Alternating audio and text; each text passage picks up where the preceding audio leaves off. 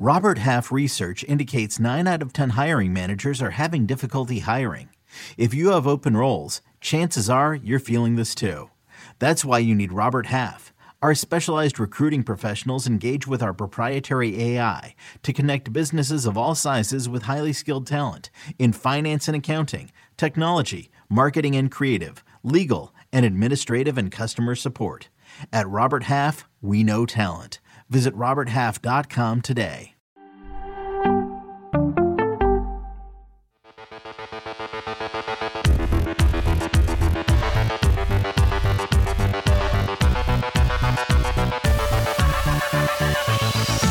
Welcome, everybody, to Fantasy Football Today, D F S. My name is C. Najad. I am joined for this game-by-game preview with Mike McClure, of course. He's going to help us do this, and he's going to give out his top three at the end of the show. We're going to give out, give out our cheat sheet, but first, we're going to do our game-by-game preview. Mike, how you doing? You excited about Thursday Night Football, and are you excited about this slate? How you feeling about this ten-game slate? Uh, I'm feeling pretty good about the slate overall. Uh, a few players that I really like. I mean, no surprise, guys that I like, like Tyreek Hill, for example. I love him again this week. How can you not? Mm-hmm. But, uh, you know, as far as the, the rest of the slate, I think it's interesting with some of the quarterback injuries we're going to talk about in the game by game. As far as tonight's game, I think it uh, it might resemble some old Big Ten football, just sloppy, run the football, smash mouth football kind of game. So I, I'm excited for it. Ready to go. Yeah, and, and just a little cross promotion here. I, Mike's normally on the early edge, all the primetime evening shows for football. Uh, he's not on it tonight, but I am. So I'll be on with Coach and Prop Stars and, and a couple of others. So join us at seven thirty on the early edge uh, for that as we give out bets and props. Uh, spoiler alert, I like the Falcons tonight, but there's going to be some really nice props that I'm already aware of from other people uh, that I'm I fully endorse in, in this game that we're going to give out on that show. So Um, stay tuned for that. Hit the like button if you're already in the chat. And if you haven't already reviewed this podcast, please go ahead and do so. I've seen a lot of reviews pour in just over the last week or two. And I think anybody who does it realizes that it literally takes like five to ten seconds, sometimes two seconds if you just want to hit five stars. But a lot of people add a few words, which might take them an extra ten or twenty seconds tops. I mean, it's basically like sending a, a text to, to your mom and dad, like something short and sweet. Check in and hit five stars and you're good to go. So please do that for us. The F F T D F S contest is already live. You all can go ahead and uh, register for it now. I'll tell you, when I checked last night, I think we had like one hundred ten that had already registered, and it's only a two hundred person contest. So uh, it probably will get full, I'm guessing, by Friday or Saturday. So go ahead and, and hit, if you're listening on the podcast, go ahead and hit the link and register, or in this YouTube description, it's also on here as well. Okay, so Mike, are you ready for the game-by-game preview? I am ready for the game-by-game preview. I just saw the chat pulled up. I like it. They're talking about how we are backwards. I am on the left. You are on the right today. I think that is because for the first time in the history of the show, I joined the call before you did. Oh, that's amazing. That's so great.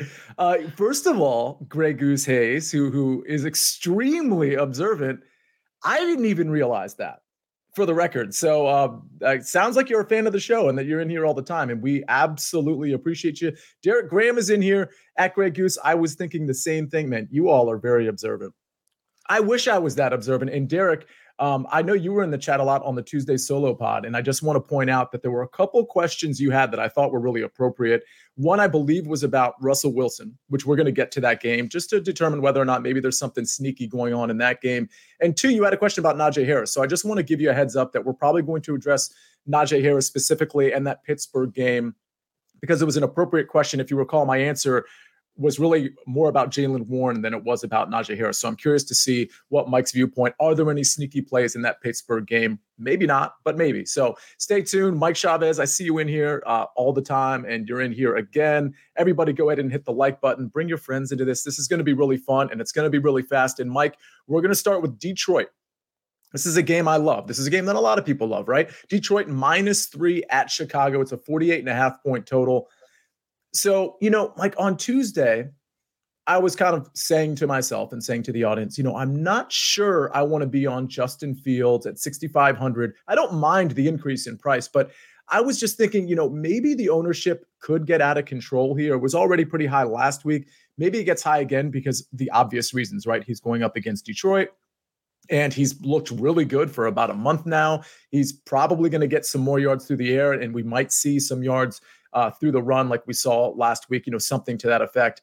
I guess my question for you, Mike, is, is he one of your, like, we're going to give your top three at the end of the show, uh, but is he one of your, like, top two guys? Because for me, I felt like I was going to lean more Tua because I assumed the ownership would be lower. Yeah, so Justin Fields, he actually is one of my top two. Uh, I really, really like Justin Fields again. Uh, I admittedly had a ton of regret last week. Uh, I played a little bit of Fields, but I played a little bit more Mariota as a pivot from Fields. However, what we're seeing with Justin Fields right now is something we have to take note of because it's been a drastic shift the last three weeks in the philosophy of the team. Weeks one through six, he had twelve designed runs. He's had twenty-one designed runs in the last three weeks, basically double what he had the first six weeks of the season. It is a massive, massive shift in philosophy. It's made the team a lot better. It's made him way better in D F S. It makes him more dangerous. It's much harder to defend him now that he's having more design runs and not just natural scrambling ability. I love him. Uh, I think that he should be priced as one of the most expensive quarterbacks on the slate. Might sound a little crazy to hear that, but I truly believe it. Um, he should be the same price as Josh Allen and Patrick Mahomes right now, if you make the assumption that we're going to continue to see the designed runs that we have seen in recent weeks, which I do believe that we will. Uh, he should be approaching eight thousand dollars on the slate. And let me ask you this, because, and I don't, I don't disagree with that assessment in terms of what his, his price should be. Uh, let me ask you this. Are, are you parent last week? I played a lot of Justin Fields. Fortunately, I played no Mixon. I, I, you know, I, I had like a mea culpa on Joe Mixon on Tuesday. We talk about our bad calls and our, and our good calls. And I was the one who said I was going to fade Joe Mixon. So that didn't really work out for me, but fortunately I had Justin Fields in so many lineups that I actually ended up having a decent week. But my question for you is, do you pair, like, obviously this is a stackable game. You can play Justin Fields solo, or you can pair him with Cole Kmet, who's very reasonably priced. Maybe perhaps, Mike, in a two tight end stack, which I know you love to do, which of course would include uh, Travis Kelce. Or you, you play him with maybe Darnell Mooney, you know, some, something like that, and you run it back with the, there's a couple of guys here that I really like, but the main guy I like is Amon-Ra Saint Brown. We know he's getting the targets. He's gotten nine and ten targets over the last two games. He's getting, last week he had a forty percent target share. His A D O T is a little lower. But I, I really think Amon-Ra is one of these guys that people are kind of pivoting off of, at least a little bit, because he hasn't really shown the back-end results. And I feel like this is a game that if it has that back and forth, which it should, it's a three-point spread and a forty-eight half point total, I feel like Amon-Ra is like the main guy, beneficiary of that high total, right, on the Detroit side. Yes, he should be. Uh, the only thing that gives me a little pause, and I will say gives me pause just while we're talking about it, Amon-Ra's in basically every lineup on my early run. Uh, the price point and opportunity is so good here in this spot. Uh, it's just going to be weather conditions overall. Uh, generally a player and a team, frankly, that I prefer to play when they're playing at home, indoors, in the controlled environment. This game on the road at Chicago, it's going to be a lot cooler across the country. It's going to actually feel like an outdoor game at Chicago this time around. Um, so that's something to note and monitor with this team, because Detroit has definitely not been very effective away from home in those outdoor games. Um, I, I think that he'll still get there through sheer volume. So I, I'm still playing him, but it's something to note. And and I'm not sure it matters as it pertains to Justin Fields. And forgive us, we're going to spend a lot of time on, on this game rather than, you know, like the next game is going to be Vikings Bills. Like, we're probably not going to spend as much time on that game for a couple of, of obvious reasons. But my point here is Justin Fields, you know, you're all about a curated environment, a dome atmosphere. Would you agree with me? And maybe this isn't a question that pertains to this particular game, but just to get our listeners in the right sort of frame of mind, wouldn't we prefer Justin Fields actually away from home in Detroit rather than being at home in, in what appears to be a cold weather game, one of our first ones? Uh, slightly, yes. Um, we we would. It's not a big, as big a concern though for me. Uh, just at the position he's playing, knowing that he's a dual threat option and emerging as a dual threat option. The reason we like him, frankly, is because he's the dual threat option. We don't love Justin Fields and want to play him because of the upside that he has with his arm. We want mm-hmm. the combination of the upside of his legs and his arm, right? So I'm not terribly worried about it in this particular environment. It's an environment he's been playing in all year, frankly, uh, and, and is accustomed to. Where we start to worry again is on the other side with wide receivers, things like that. It, it becomes more difficult in any element, whether it's just simple little bit of wind, being outdoors, things like that. The the surface that they're playing on definitely impacts wide receivers just a little bit more. So that's where some of my concern comes from. I, I don't I, I would argue maybe just slightly the opposite way that, you know, a messy field and certain other things could actually help Justin Fields, um, you know, break some of those bigger plays. So I, I don't think it's an issue for Justin Fields. That's totally fair. Any other guys on the Detroit? And for, let, let me ask you two questions before we leave this game. Justin Fields in cash. Uh, is is he sort of just a staple? Like, and I know you didn't do a cash lineup last week. You might not do one this week. I certainly will be, and, and we'll be doing that on the solo pod. We'll at least be looking at mine. But at sixty-five hundred, Justin Fields, is he kind of a lock in cash? Or and, and if not, is there another quarterback that you just love in cash? Yeah, so I, Justin Fields is number one, but it's really close between him and Patrick Mahomes. Uh, I, I love what Patrick Mahomes is doing. I love this matchup. I think the Jaguars are awful, personally. I, I don't yeah. think they're a good football team, um, especially defensively here. So I love Mahomes. I think he's going to approach four hundred yards once again. Uh, but, yeah, in terms of cash games, it's Fields for me. Fair to say that your two favorite uh, games, just from a total standpoint, in terms of games that can kind of get out of control, are that Kansas City game and this game that we're talking about right now? Yes, definitely. Last question. Would you speculate on any other Detroit Lions, namely Khalif Raymond? Josh Reynolds did not practice on Thursday, and we're not sure if he's going to play. He's trending towards not playing. Khalif Raymond's forty-four hundred.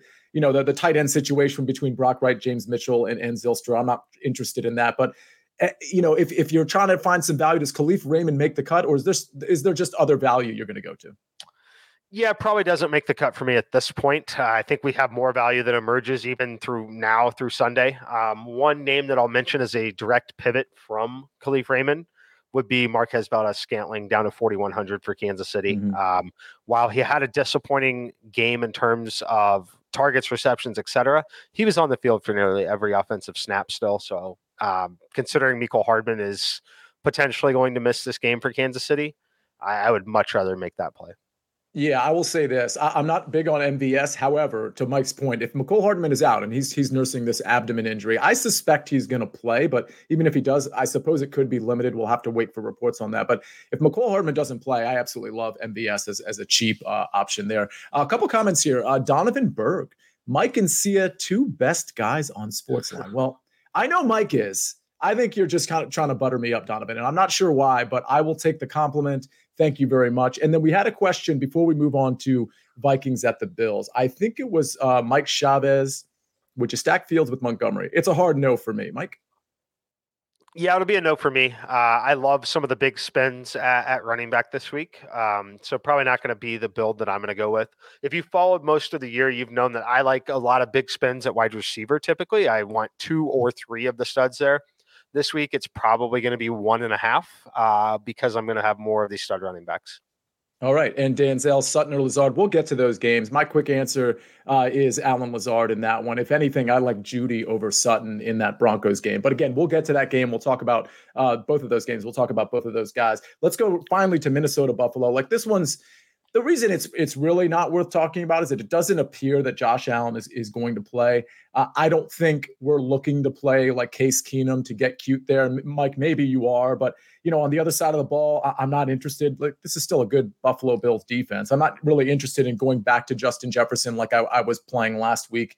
Uh, Kirk Cousins, Dalvin Cook, just not interested. T J Hockenson at fifty-three hundred. Listen, if he was forty-four hundred, I'd be super interested in T J Hockenson, but at fifty-three hundred, especially the way this slate is shaping up with the stacks that we want to play, which are kind of expensive, I'm not paying up for T J Hockenson. On the other side of the ball, uh, again, not interested really anywhere here. Mike, how about you? Do we move on, or is there is there anything here that is at least worth talking about? Uh, I think we got to move on, honestly. Um, yeah. I, I'm not playing anyone here on any side. I think if I if you told me, Mike, you must play someone from this game, as insane as it sounds, it would probably be Dalvin Cook. Uh, just considering everything we know about the game so far, it, it could be a very ugly situation the other way. If there's any sort of a lead, it could be feed Dalvin Cook a little bit, um, but not something I'm overly excited to do, and certainly not doing it in my top five lineups. Okay, well, something you ought to be excited about because it's your team and they are just crushing it offensively, much to my surprise. To be honest, I didn't think they'd be they this good. Although, you know, it's interesting, Mike, and I'm talking, of course, about the Kansas City Chiefs, who are nine and a half point favorites with a fifty-one point total. This is going to be a heavily stacked game. You know, as efficient as they seem, or at least as prolific as they seem, man, I mean, it, it took them till the very end of the game just to put up a seventeen spot on the Tennessee Titans, who on the back end, we would have thought that Patrick Mahomes would have had a pretty easy time against them. Nonetheless, he had sixty-eight pass attempts last game. He had sixty-three rushing yards. Those rushing yards are really what got Kansas City to end up beating the Tennessee Titans. Let me ask you this from a game script standpoint. Obviously, we're not going to see sixty-eight pass attempts, but are we looking at a scenario where Patrick Mahomes just airs it out because the running game is just really bad? And for the record, Jacksonville's probably better against the run than they are defending the pass. Is this just pass from the jump here? And do you think Jacksonville can keep pace with them, at least to keep it within two scores? Yeah, so I do think Jacksonville is decent enough to keep pace with them for a little bit. I also think Kansas City kind of keeps the foot on the pedal just a little bit, uh, you know, later in this game. Um, but yeah, I love Mahomes uh, in this spot. We're not going to see sixty-eight, but we probably see thirty-five to forty passing attempts in this game for him. Uh, it, it's kind of what we've seen a lot of lately. Um, yeah, I really, really, really love this spot for him. You know, we talked about only managing seventeen points or whatever in that game. He threw for four hundred forty-six yards. That's really hard to do without scoring more than seventeen points like that. It's really, really difficult to do that. Right. So, I, I like him, though. Back-to-back four hundred-yard games, just really good spot for him overall. Some really natural bringbacks on the other side. Um, as far as stacking with Kelce, I like Kelce. I don't love him. I think the thing that needs to be talked about, honestly, is Juju Smith-Schuster. Uh, if you want to pull up his game log and look at some of these, the last three games, essentially, he's putting up some absolutely elite numbers, uh, you know, in terms of targets, receptions, yardage. Uh, he's looking like a true wide receiver one. Uh, and I really, really, really like this individual matchup for him as well. And then Valdes-Scantling, I've talked about it originally or a little bit already. At forty-one hundred, I'm going to play him. Uh, doesn't matter if Mecole Hardman's in or not in. He still played the second most snaps in that game uh, against ten- Tennessee for a Kansas City wide receiver. Wasn't really able to do much with those. It is a relatively difficult matchup. Uh, Tennessee is decent defensively, which is why they held him to seventeen points uh, at, at that point. But I like him. He's going to have all the opportunity. If Mecole Hardman is still banged up, which we know he's at least going to be dealing with the injury and playing through it if he does play. Uh, it's not going to shock me if he's kind of worked out of the rotation if the game is in hand. Um, I, I think M V S is a great play here at forty-one hundred. Any thoughts on Jerick McKinnon at, at a pretty reasonable price as well? Um, probably not. Uh, let me pull up everything here. Probably not. I look, I think that a lot of his work, we, we saw what we love about McKinnon is his ability in the passing game, right? I think some of that had to do with just that game being a lot more competitive than anyone mm-hmm. really thought it was going to be. Um, I don't necessarily envision that with the Jacksonville team. I, I see a game that's potentially competitive for two and a half to three quarters, uh, and then they kind of they pull away.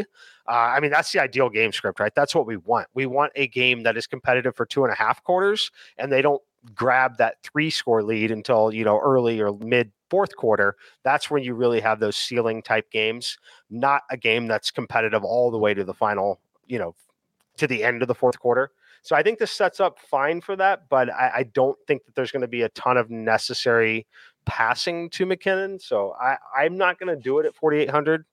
It's fine in a tournament dart throw if you want to.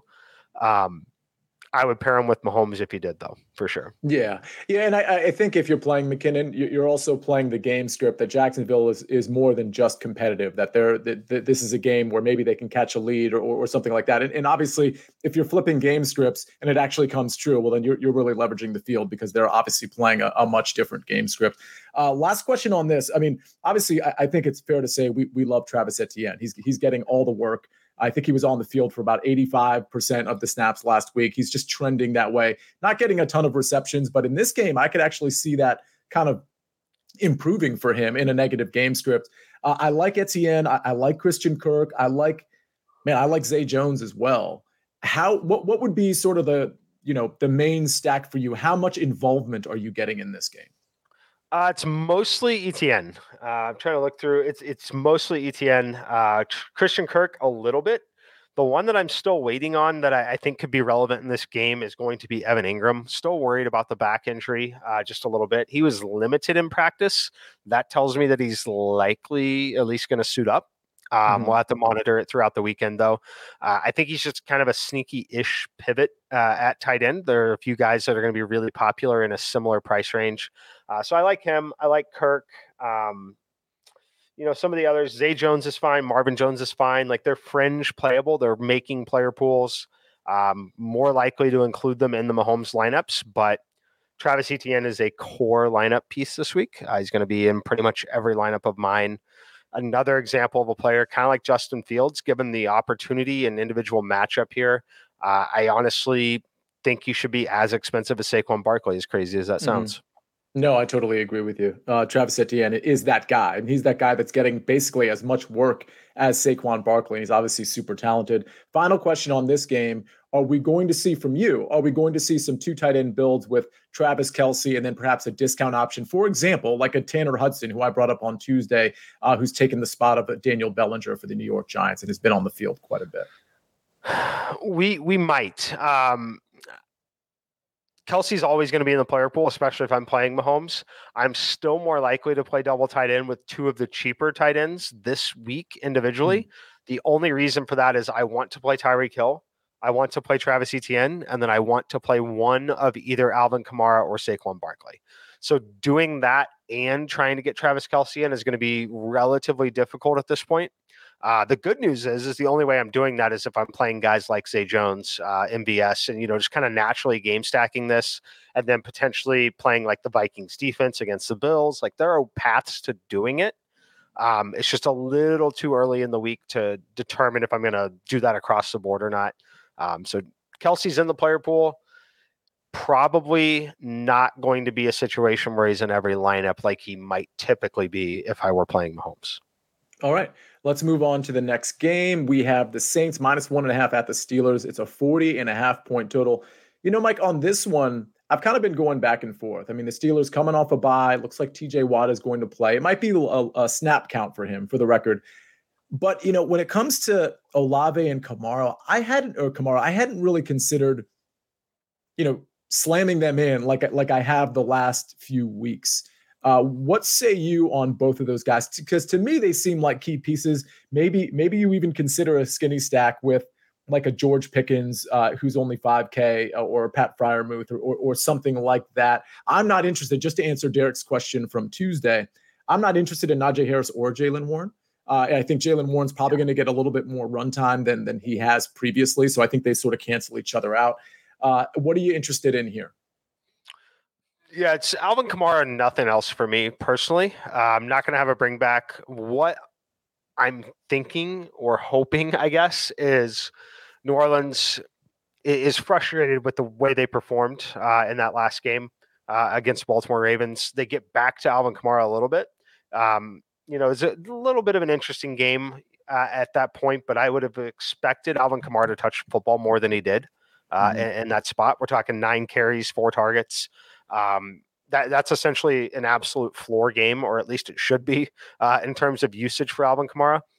I expect those numbers to jump right back up to where it was against Cincy or Vegas. And we're having, you know, twenty-five to thirty touches potentially in a game.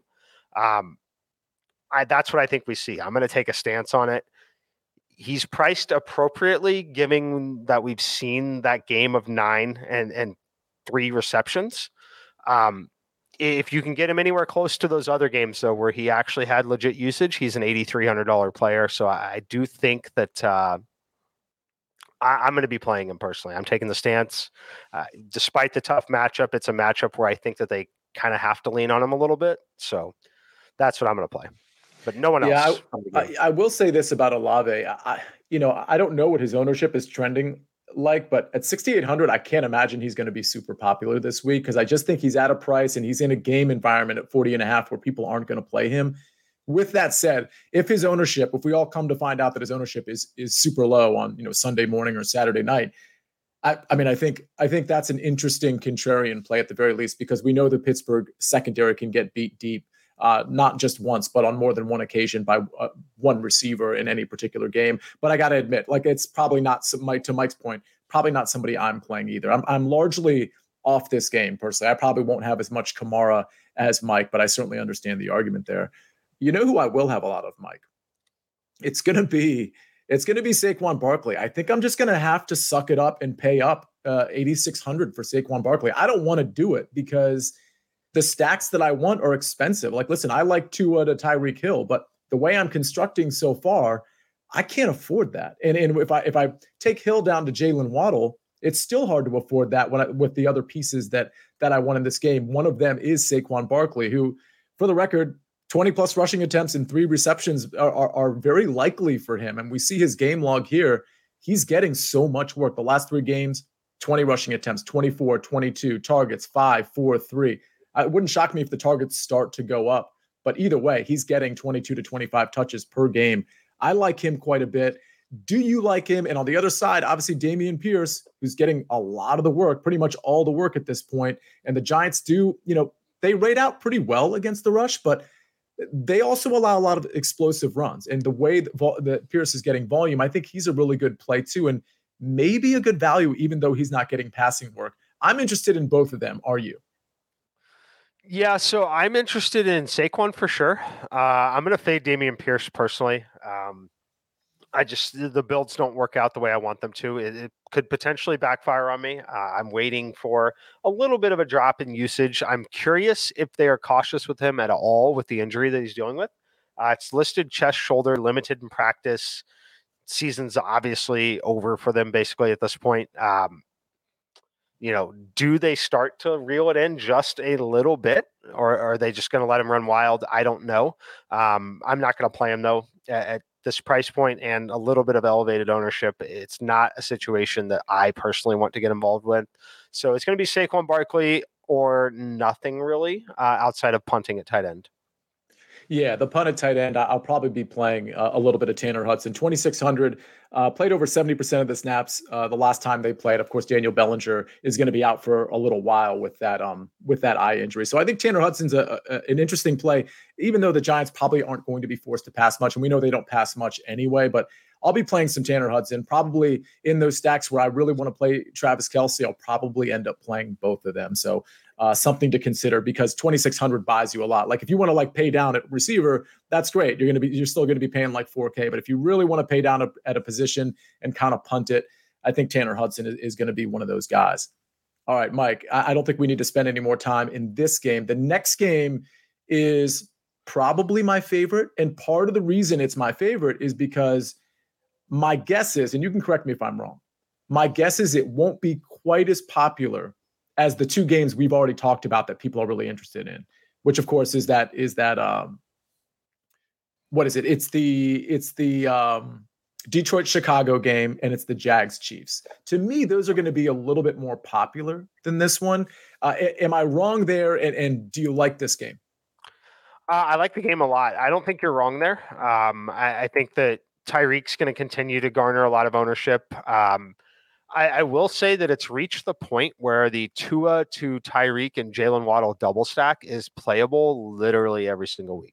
Um, mm-hmm. I, I think that just, you know, there are tough matchups, and we've seen them have difficult matchups, but they, they have such a high ceiling. They often find themselves in competitive games no matter what. Uh, so they're talking neutral to trailing game scripts almost all the time. Um, so yeah, I absolutely love them. Um, I'm playing a ton of Tyreek Hill again, every lineup. Yeah, so it, to me, it comes down to affordability with Tyreek Hill. Um, the, the way I'm building my lineups, it's hard for me to get there, but I absolutely agree. I love Tua to Tyreek. You know, last week it's funny because Tyreek has been such a target monster. Last week, he only got eight targets. But, oh, by the way, one hundred forty-three yards with those targets. Uh, you know, he has a thirty-two percent target share with this team. And, and honestly, eight targets is low for him. You know, if he gets ten, eleven, twelve targets, this guy is an absolute monster. I mean, he's he's good for one eighty or two hundred if he if he's getting the appropriate targets and the appropriate game flow. This is a forty-nine and a half point total. It should be largely a neutral-ish game script with a three and a half point spread. I guess my question for you is, what's the run back? Because Amari I like a lot, but at sixty-five hundred, I'm not one hundred percent sure I'm going to get there. I will point out with Amari that, and I think this is talked about a lot on other shows too, you know, the home road splits for Amari are are kind of drastic. He's been really bad this year on the road, and he's been really good at home. I'm not really worried about that. I don't think that's a trend I, I'm really going to like buy into. So I like him. But then again, I also think Donovan Peoples-Jones at forty-three hundred is, you know, he's not going to get the targets that Amari's going to get, but I think that's a decent punt. So are you having run backs in this game? Obviously, Nick Chubb is a great run back too, but he's just very expensive at eighty-one hundred. Any run backs on the Cleveland side? Yeah, so probably not. Uh, it's mostly going to be Tyreek by himself. I like Nick Chubb. It's hard to get there. I think it's a fine pivot. Yeah. The issue is there are like four running backs in that range. So you need two of them to miss to really gain a lot of the, on the field.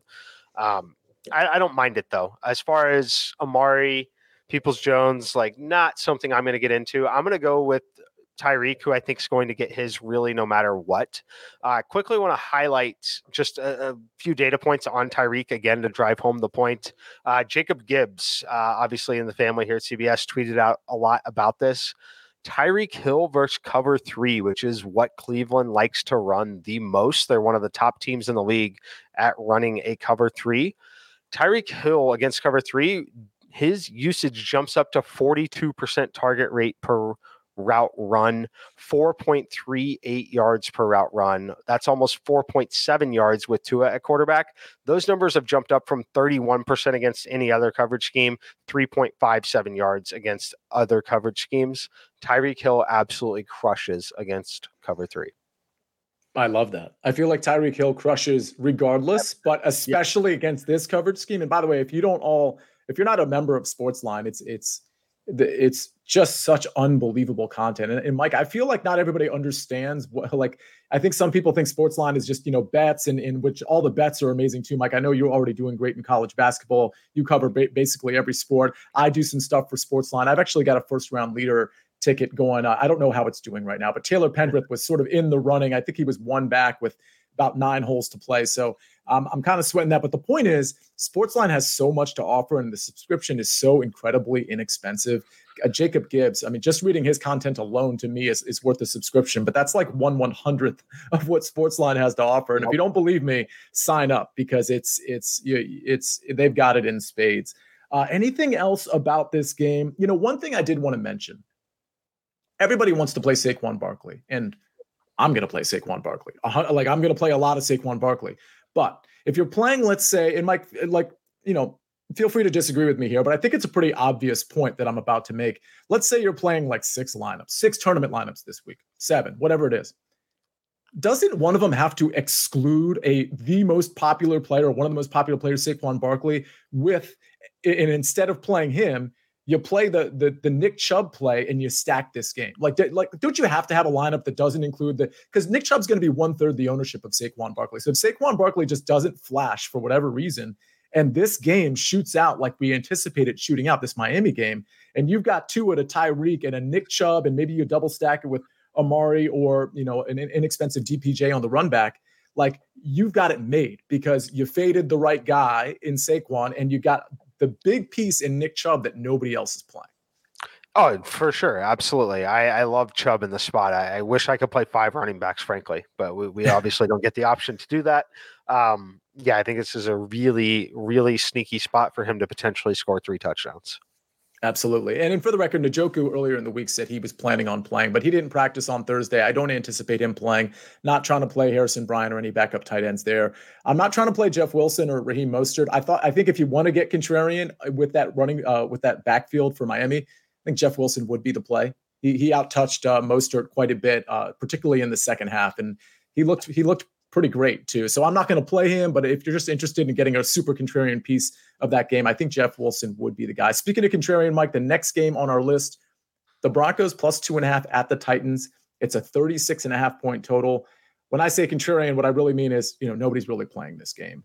I will point out that the Broncos are coming off a bye, that Jerry Jeudy has begun to flash. And for the record, if you watched our offseason series, I was pretty adamant about Jerry Jeudy being the receiver on this team rather than Cortland Sutton, who it seems the entire industry was on. So listen, I make some bad calls, right? We talked about Joe Mixon last week. I make some pretty good calls too. And I just like for next year, that offseason series is great. We had some unbelievable guests, including Jacob Gibbs, uh, Debro, Derek Brown. We had um, T J Hernandez on a couple times, Andrew Erickson, Josh Larkey, you name it.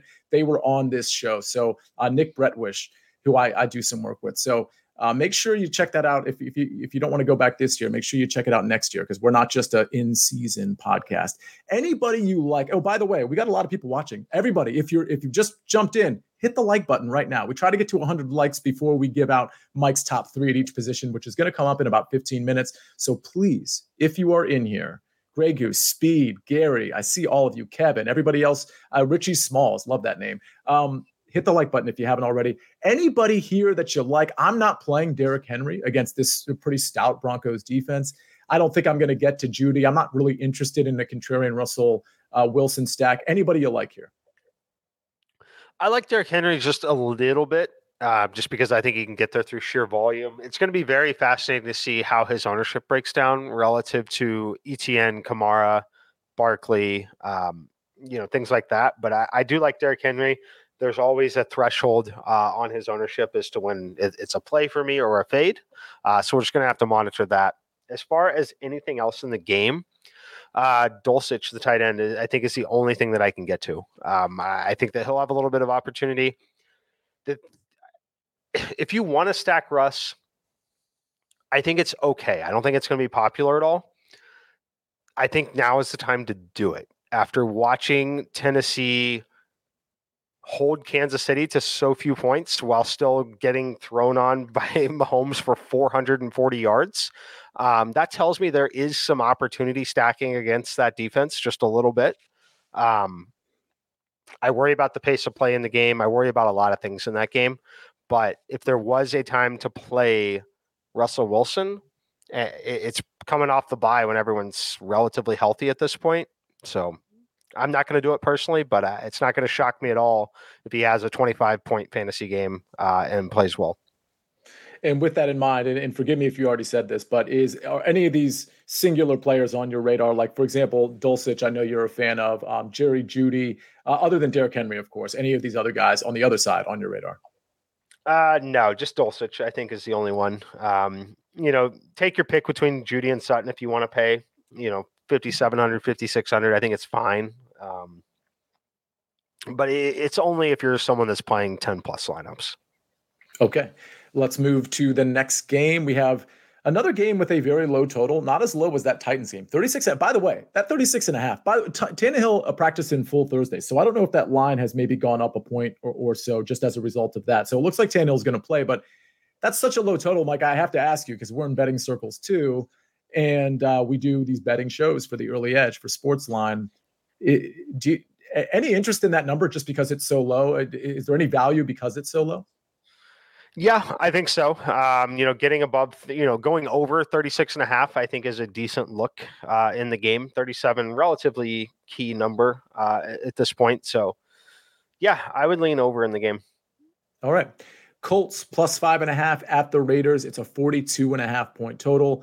Uh, I'll be honest, Mike, I, I don't really have any interest whatsoever here. I think Josh Jacobs is always going to be an interesting play just because of the volume, the workload remains very, very high. But with that said, the Colts, their, their defense is pretty good, and they're particularly good against the run. I will point out Jonathan Taylor practiced in full, and it looks like he's playing. So I think that's an interesting contrarian piece. But then again, I don't know how contrarian it's going to be on Sunday because maybe people are actually itching to play him. I'm certainly not. I don't think Sam Ehlinger is doing the Colts offense any favors.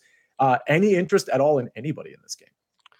Uh, Devontae Adams. I'll play Devontae Adams at wide receiver at single-digit ownership pretty much every single week. Uh, played him last week, did really well with it. Um, mm-hmm. Projects as a pretty good matchup for him. You mentioned the Colts being pretty good against the run. I think it's going to lead to Vegas throwing just a little bit more. It was incredibly encouraging to see seventeen targets uh, to Devontae Adams.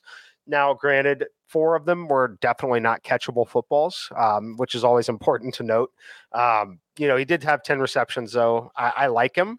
Where I'll play him is in a lineup where I take a shot at running back potentially or quarterback where I'm going real cheap. Uh, and I typically play him. Like last week, I played Tyreek Hill, Devontae Adams, DeAndre Hopkins all together, right?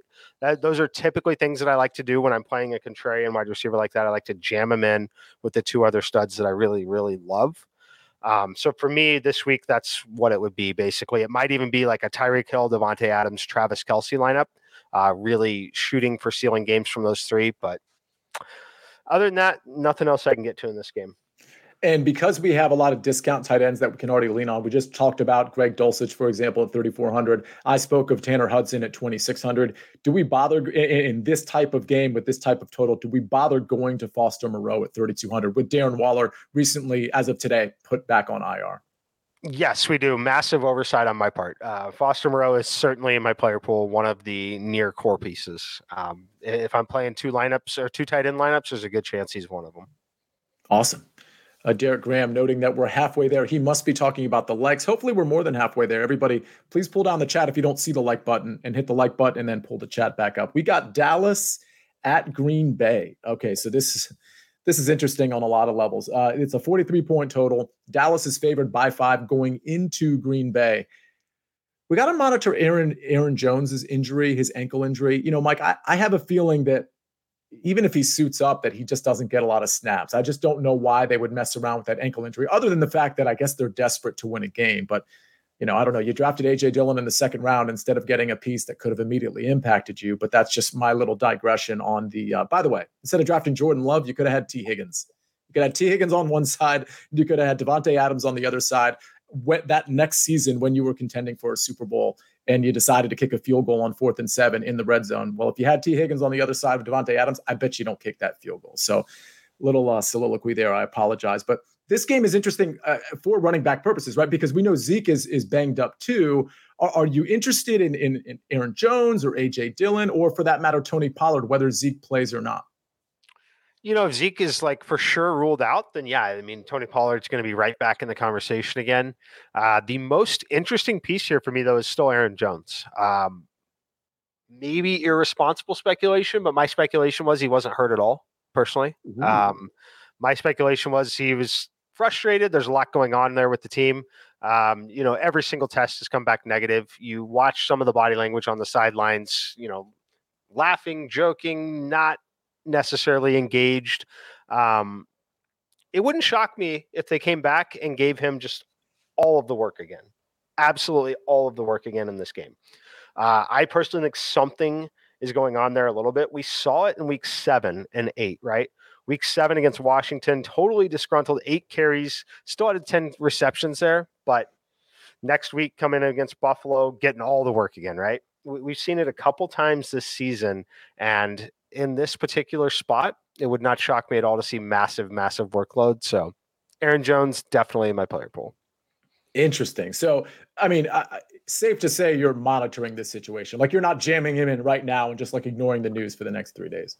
Correct. Yeah, yeah. Monitoring it. But as long as he is active and there's nothing saying that he's not going to play or not limited, uh, I will absolutely be playing Aaron Jones.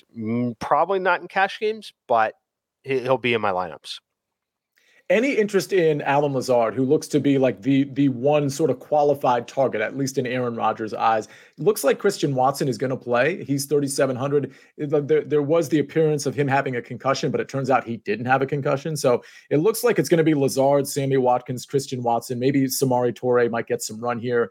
Uh, but Watson at thirty-seven hundred, you know, I, I think that that's at least interesting. But I don't know that I'm going to get there. Any interest for you in, in either Christian Watson or maybe even Dalton Schultz on the other side of the ball? Yeah, not a ton. Um, I think Lazard is okay. Watson is okay. Um, you know, what we're going to have in this game for Green Bay uh, that I like, full disclosure, I've already bet Green Bay plus five. Uh, it's one of my yeah. favorite plays of the week. Um, so I, I like them in this spot regardless. But what we're going to see here, and keep in mind, Green Bay has the number one home field advantage in the N F L. Number two is Miami. Uh, those are the two biggest home field advantages in the N F L. Uh, we're finally going to see a Green Bay-esque game. Uh, the weather is getting a lot cooler across the country over the next forty-eight hours and going to continue there through the weekend. Uh, we're going to see temperatures like high twenties, a little wind, uh, exactly what Green Bay is comfortable with, where Aaron Rodgers has thrived, where Aaron Jones has thrived, where maybe a team like Dallas that plays indoors in a controlled environment maybe has not thrived, right? Um, I, I think it sets up well for an Aaron Jones or A J Dillon week. I think it sets up well for the running backs in particular. Um, I'm not at this point interested in attacking the passing game on either side. And before the Mike five seven five four feed gets blown up about Miami's home field advantage, what you're obviously referring to is the weather, right? Yes, the weather and the orientation of the stadium. They intentionally have placed the other team in direct sunlight for day games. Uh, we, if you've watched how warm it gets down there, in, in the threshold for like having a massive difference is about seventy-eight to eighty degrees. Uh, anything above that, it, it makes a massive impact. Um, which is, it'll be like eighty-three, eighty-four, I believe, this week. But when they That's had right. some of those games where it was ninety degrees, you start to get temperatures on the sidelines approaching one twenty-five to one thirty very, very quickly uh, because of the surface and the sun and all of the direct light exposure. Uh, it makes a huge difference. And the Miami side of the field, of course, is set up to where they're not experiencing that. Yeah, it's super unfair. I've actually addressed. And they also wear white uniforms, which Richie Smalls points out in the uh, in, in the chat. Yeah, it's it's very well calculated on the Miami side. And I mean, just real quick, like that. I mean, this is some like it's not that it's like surreptitious; it's out the open. But like this, this seems pretty unfair. If you watched Miami play the Bills, listen, the Bills were going to win that game, in my opinion. They started falling like flies, like literally oh, yeah. every other play. There were guys just falling to the ground. They had to ex- like excuse themselves because they were dehydrated or cramping up or something like that. Real quick, Mike, seems unfair to me, or is it just like, hey, this is football? We've got a little competitive advantage down here. This is what we're going to do. Oh, it's absolutely football to me. Uh, it's no different than baseball teams rearranging the dimensions of outfields based off yeah. of their lineup. Um, That's you know, true. And other players in their division. Like, yeah, totally. It's fair game. It's what makes sport fun. Funny about baseball. They're, they're so big on records and stats and maintaining the integrity of records. Meanwhile, like every stadium is built completely differently, like no uniformity whatsoever when it comes to those big home run numbers that we all are supposed to sort of pay attention to.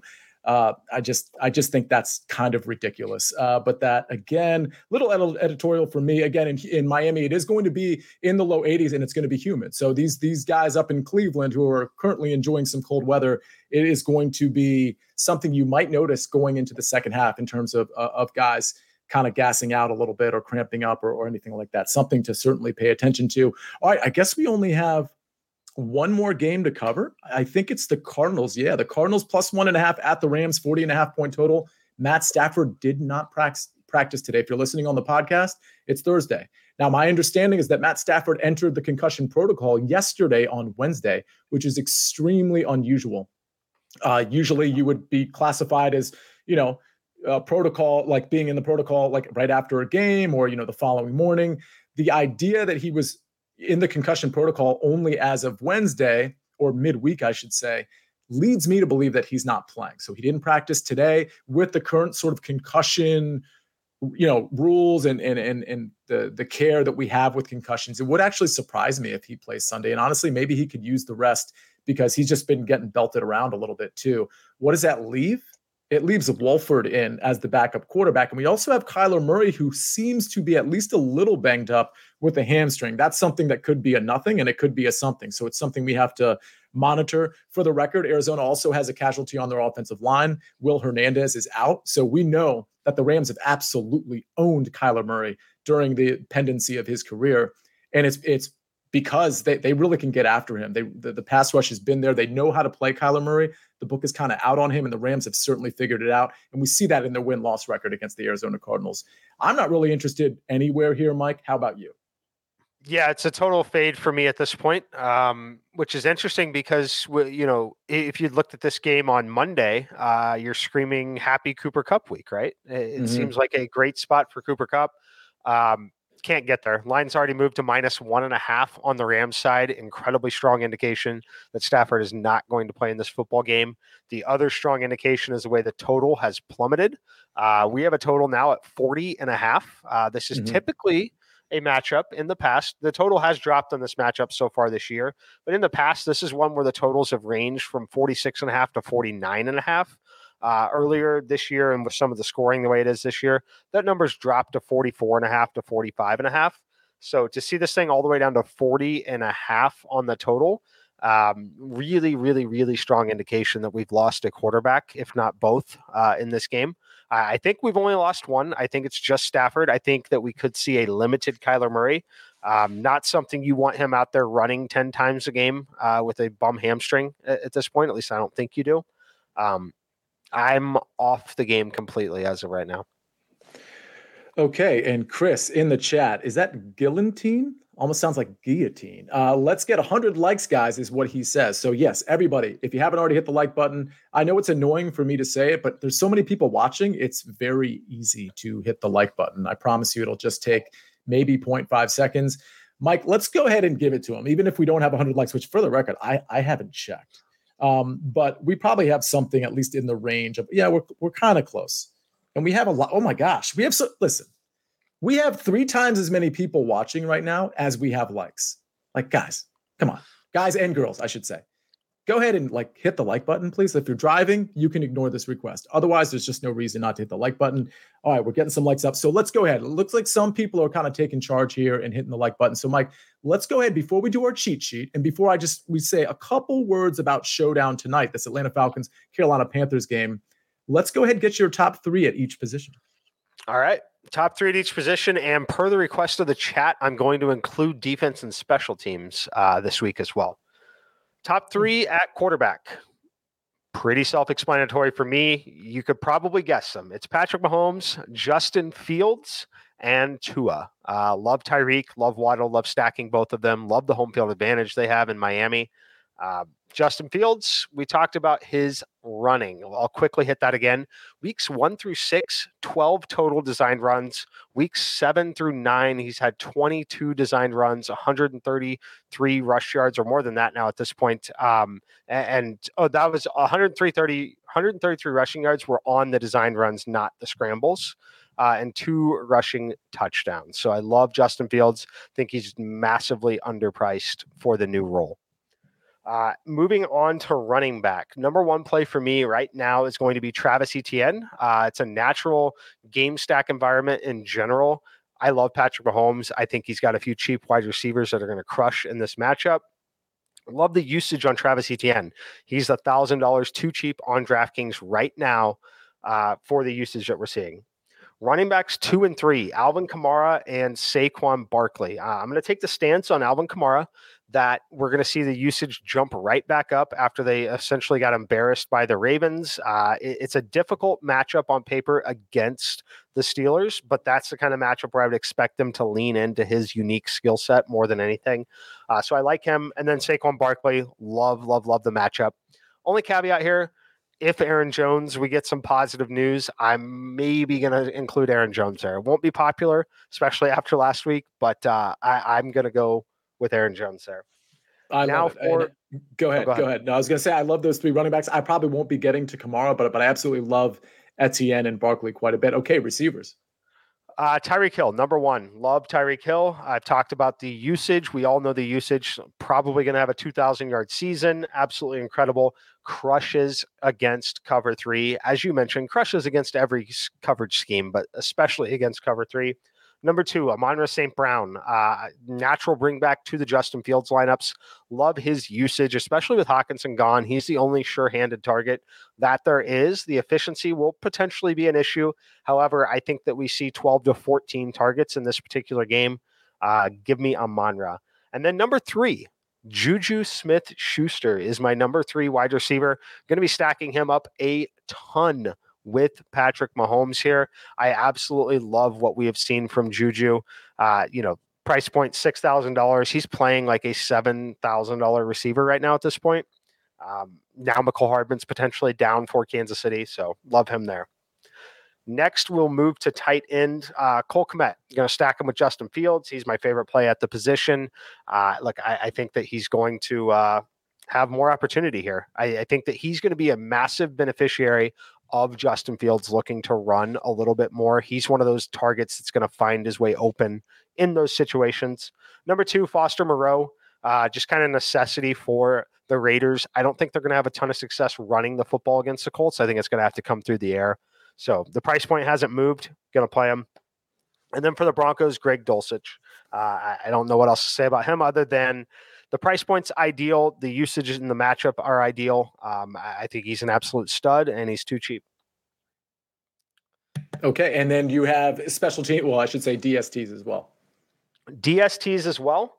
Uh, at this point, number one, the Minnesota Vikings. Uh, we've made the decision on our end that uh, Josh Allen's not playing in this football game, so give me the Vikings on the road. Uh, twenty-two hundred, going to be very popular if Allen is indeed ruled out. Uh, I do love it, though. Mm-hmm. Cardinals, number two. Uh, same thing, picking on the team without a quarterback. Uh, I, I don't expect Stafford to play, so that's where I'm going to go there. And then number three, the Tennessee Titans. Uh, it's always fun to pick on a low-scoring Denver Broncos team. I'm wondering, a lot of people in the industry use optimizers, right? So yeah. when people use lineup optimizers, unless they go in and change the settings, a lineup optimizer, most of them will not allow you to play a defense against one of your players. So knowing that Dulcich is going to be incredibly popular, it's going to automatically boot the Tennessee Titans defense out of a lot of lineups for people. This is a spot where I would be okay with playing Dulcich against my defense or just instead of, just knowing that how popular Dulcich could be. The ownership on Tennessee is unlikely to be where it is or where it should be because of how popular optimizers are. I absolutely love that insight there. one hundred percent. And I also love the, the Minnesota defense at twenty-two hundred, uh, given the starting quarterback situation. You're right. That's going to be really popular. Certainly, uh, it's going to be extremely viable in cash games and tournaments. You can kind of make that decision uh, whether you want to come off of that or not. But but I love the value there, especially on this slate where the, the value, you know, again, it's only Thursday. Some value will open up in the next few days, but it doesn't look like we're going to have that tremendous value because a lot of these guys like Tony, the Tony Pollards of the world, they've already kind of been priced up. He's sixty-five hundred. So even if Zeke were out, we're not going to get some Pollard at six thousand or Pollard at, you know, so uh, we kind of know what the injuries are at this point, particularly at those skill positions. So I think it's time for the cheat sheet. You know, I, I actually on the fly kind of adjusted my cheat sheet a little bit because part of my thought was, well, I don't want to just put in a bunch of expensive players because like it's not really realistic to have like a super expensive stack and a super expensive chalk play because people aren't going to be able to like jam all those things in. So I adjusted it a little bit. So I do with my stack, it is expensive. I do have Tua to Tyreek Hill. So that's sixty-seven hundred on DraftKings to ninety-one hundred. But instead of having Saquon Barkley as my chalk play, which I, of course I love Saquon Barkley, I did come down to Travis Etienne because that's certainly a game that I'm going to be playing way more than that Giants game in terms of uh, stacking the game. So at least I'm getting a little bit of a discount on Etienne. And then you'll see with my value and contrarian play, I'm really going low price guys there too. So my value play is Tanner Hudson at twenty-six hundred. Um, I think, listen, if you want to pay up for Dulcich, it's an eight hundred dollars difference. It's kind of a lot, but you can also go to Moreau, which is only a six hundred dollars difference from, from uh, Tanner Hudson. So you can kind of figure out what you want to do there. Contrarian play is Zay Jones. Again, another piece from that Chiefs game that I might not be stacking quite as much as Mike, but I will be stacking it. And to the extent I'm not stacking it, I'm still going to get pieces from both sides of the game. I think Zay Jones at forty-four hundred. Listen, he might not get a lot of high-value targets, uh, but I, he's the type of guy that I think can maybe have a line of five eighty-five and a touchdown. And at forty-four hundred, I'm I'm very much happy with that. My fade is going to be Derrick Henry. He's an absolute beast. Listen, fades are plays that we, we're not comfortable making because they can come back to haunt us like it did for me last week. But I'm not paying eighty-three hundred for Derrick Henry this week. It's, I'm just not doing it. So uh, that is my stack, chalk, value, contrarian, and fade play. Mike, it's on you. All right, let's start with the stack. We're going Justin Fields. I want to continue to highlight the philosophy change with the designed runs. Absolutely incredible. Should be more expensive than he is. We're going to stack him with Cole Kmet, thirty-four hundred dollars tight end. Uh, I think he's a beneficiary of Fields looking to run more. He gets found on some of those plays, particularly in the red zone. Uh, chalk play, Tyreek Hill doesn't project as a top five ownership play. However, that number is going to continue to creep up and up and up when we lose guys like Cooper Kupp this week, essentially with no quarterback. Uh, I love Tyreek Hill. Talked about him the entire show. Value play, Marquez Valdes-Scantling for Kansas City. The price point has fallen down to forty-one hundred. There was a time when we thought the price point could be up near Juju at six K. Um, he has that kind of upside, right? Mecole Hardman dealing with a little bit of an injury. He was, Marquez Valdes-Scantling was still on the field, ran the second most routes and played the second most snaps of Chiefs wide receivers last week. Love him for a bounce back spot at forty-one hundred. Contrarian play, same contrarian play as last week. I hope it works out as well as it did last week. Devontae Adams, eighty-seven hundred, projecting three to four percent ownership. Nobody's going to play him. Everyone's going to play Tyreek Hill. Everyone's going to play the other guys in that area or spend their money on these elite running backs. Uh, Devontae's probably going to have fifteen to seventeen targets once again. And then my fade, This could go about as well as the Joe Mixon fade did last week. For the record, I only didn't fade Joe Mixon on the show because you filled out the cheat sheet first. Joe Mixon was one of my biggest fades of the week last week. Dameon Pierce, sixty-three hundred, impossible to argue with the usage. That's the point of the fade, is to take a stand on a player that is going to be popular, that people want to play, that you don't. I don't want to play him because I like all the other running backs. I also know that he's dealing with an injury, and he's a star rookie running back on a team that doesn't have a ton to play for the rest of the way in this season, in my opinion. So I hope that he's limited at some point in some capacity. While limited might still be eighteen touches and not thirty. Um, I, I'm not playing Dameon Pierce. Yeah. And, and for the record, you know, the, the like all this last thing I'll say on the Joe Mixon thing, he was the highest owned running back as of Thursday. And then things changed, right? Because Dameon Harris was ruled out. There were things that changed that actually ended up pushing Joe Mixon down. So, and I knew that, by the way, on Sunday. But you know, it's yeah. funny, Mike, when I when I fill something out like on the cheat sheet, even though it was like four days earlier, like I, I feel like I'm a little beholden to it. And I didn't love Mixon anyway, but I suppose I could have included him in a couple lineups. But obviously, you know, we were fading the highest owned running back at the time. And then because th- certain things fell the way they did, he ended up being, I don't even know what it was, but probably like the fifth or sixth highest owned guy as opposed to a top three guy. So um, yeah. that's how that worked out. But okay, we're going to get out of here. But Mike, I-, I just wanted to ask you, we've got a game starting in two hours. I'll be on the early edge, by the way, at seven thirty with Coachman, uh, Jonathan Coachman and uh, Prop Stars and, and some others. But uh, so, so tune in for that early edge. That's, that's a sports line show on YouTube. How do you think this game is going to go? Just real quick. It's the Falcons minus two and a half. A lot of people are going to want to play showdown. It looks like there's some rain and wind in the forecast.